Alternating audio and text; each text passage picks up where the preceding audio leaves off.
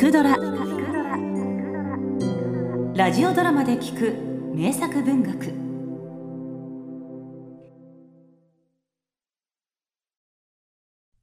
アンジュリーヌエミール・ゾラ。2年ほど前私は散歩中に放置されて荒れ放題になった古い屋敷を見かけた。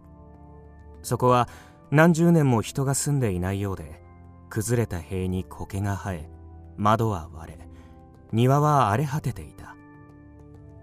漠然とした恐怖を感じた私は道の反対側にある茶屋に立ち寄って給仕をしていた老婆に話を聞いた。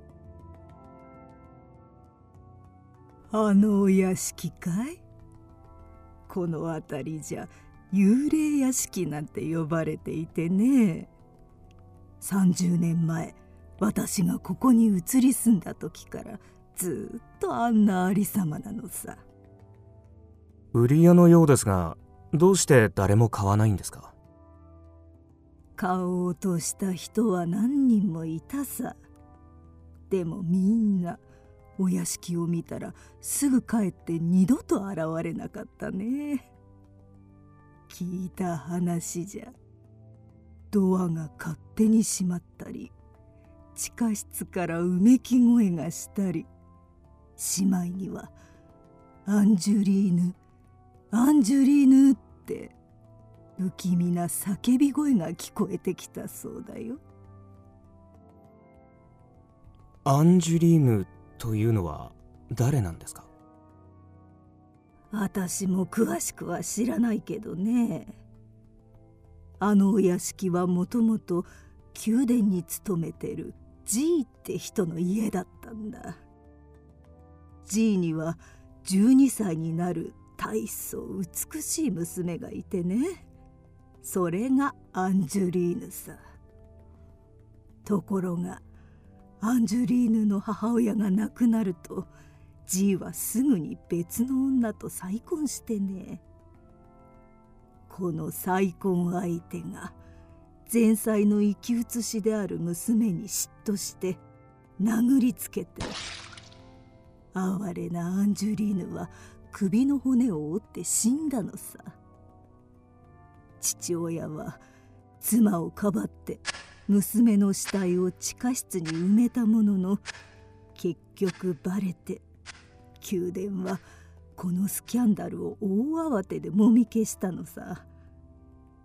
それ以来アンジュリーヌは闇の中で悲痛な叫び声を上げてるって噂でね。美しい少女がママ母に殺され父親の手で地下室に埋められた。それが本当にあった出来事なら何という悲劇だろう。これは真実なのかそれとも作り話の怪談なのか。もう一度幽霊屋敷を見ると冷たい風が木々の間を吹き抜け風の音が鳴き声のように響いていた。私には老子人の V という友人がいた。年老いた彼は書斎にこもり日がない一日空想をして過ごすという夢のような日々を送っていた。彼はよく作り話をしていたので彼の話がどこまで本当なのか正確なところは誰もわからなかった。その日も私は彼の部屋でおしゃべりをしていた。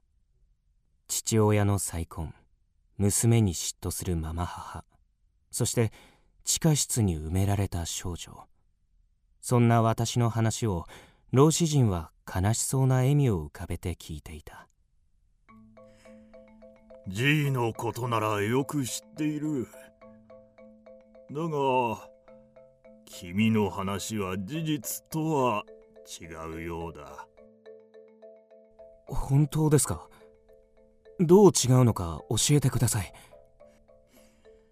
嫉妬していたのはアンジュリーヌの方だったんだ。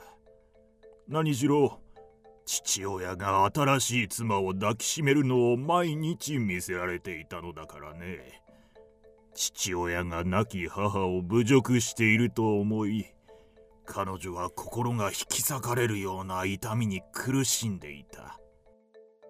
そしてある夜彼女は苦しみに耐えきれず亡き母のもとへ行こうと自分の心臓にナイフを突き立てたのだ。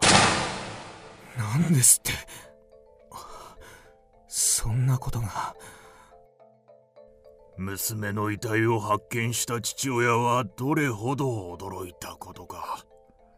罪に問われることを恐れた彼らはメイドに手伝ってもらい家の裏にある木の根元に死体を埋めた。そして年月が経ちじい夫妻が死んだ後残されたメイドは罪を告白したのだ。アンジュリーヌの幽霊が今でもあの屋敷に現れるとあなたは信じているのですか？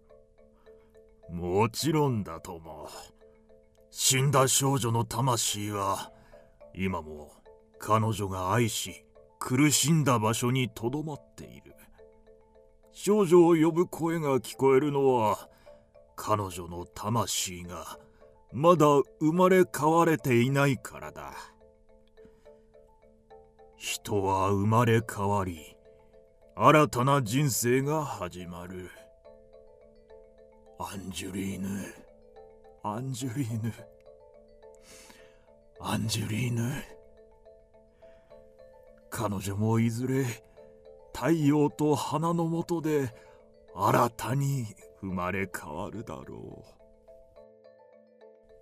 それは本当の話なんですか？もちろん本当だとも。すべてのものは永遠なのだ。この後すぐに私はパリを離れることになり彼と話したのはこれが最後になった。永遠を信じる老人の夢見るような眼差しが今でも目に浮かぶようだ。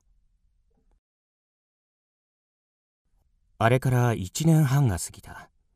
私は各地を旅しながら時折悲しげな叫び声の話を思い出していた。アンジュリーヌアンジュリーヌアンジュリーヌ。何が嘘で何が本当なのか真実を知りたい欲求を抑えきれなくなった私はあの幽霊屋敷をもう一度見に行くことにした。久しぶりに見た屋敷は以前とは一変していた。新品の門が夕日を反射し崩れていた塀は修繕されて屋敷は若々しさを取り戻したかのようだった。近所の茶屋で話を聞くと屋敷は芸術家の B が購入して今は家族で暮らしているらしい。B は才能豊かな画家で私の知人でもあった。彼なら頼めば屋敷の中を見せてもらえるかもしれない。私はいても立ってもいられなくなり門にかけられた呼び鈴を鳴らした。あいにく B は外出中だったが使用人が言うにはすぐに戻ってくるらしい。私は屋敷の中で待たせてもらうことにした。案内された部屋は分厚いカーペットや大きなソファーなどで豪華に装飾されていた。それからどれくらい待っただろう。日が暮れて部屋が暗くなると私は悲惨な事件を思い出さずにはいられなかった。果たしてアンジュリーヌは殺されたのか。それとも自ら胸にナイフを刺したのか。私が幽霊屋敷で不安と恐怖を感じたその時。アンジェリーヌ！アンジェリーヌ！アンジェリーヌ。ゾッとするような叫び声が地の底から聞こえてきたかと思うとドアがいきなり開いて少女が部屋に入ってきた。それはこの世のものとは思えないほど美しい12歳の少女だった。アンジェリーヌ。アンジェリーヌ。アンジェリーヌ 少女は私の前を駆け抜け反対側のドアから出て行った。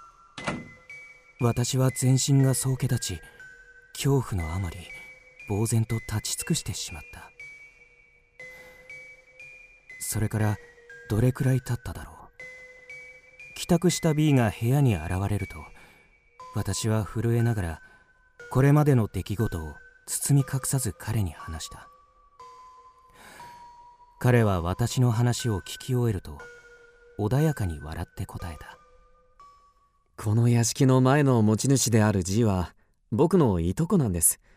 娘を殺したと誤解されるなんて彼もかわいそうに。確かに彼の娘はこの屋敷で息を引き取りましたがそれは病気によるものです。娘が死んだ後 G はこの屋敷にいることが辛くなり妻と共に出て行きました。G の死後は相続の問題で裁判が長引いて屋敷を売るに売れなかったんです。僕はこの屋敷が欲しくてずっと気にかけていましたが幽霊を見たことは一度もありませんよ。ですが私はここでアンジュリーヌを見たんです。恐ろしい叫び声に応えるように彼女はここに現れて部屋を横切ったんです。それは僕の娘ですよ G に名付け親になってほしいと頼んだら彼は大切にしていた名前を僕の娘につけてくれたんです。僕の妻が名前を呼んだのでアンジュリーヌは部屋を通り抜けたのでしょう。おーいアンジュリーヌちょっと来てくれ。B が名前を呼ぶとすぐに少女が現れた。確かに私が見た少女だ。美しく輝く顔は希望に満ちていて愛と幸福をその身に宿した春のようだった。はじめまして。死んだ少女は新たに生まれ変わった。老子人の言った通りだった。何も失われず愛も美しさも全てはまた始まる。幼い少女もいずれ恋をして母になるそして太陽と花の中で新たに生まれ変わる。この屋敷が待っていたのは少女の目覚めだった。この屋敷は永遠の命を再び宿して若さと幸福を取り戻した。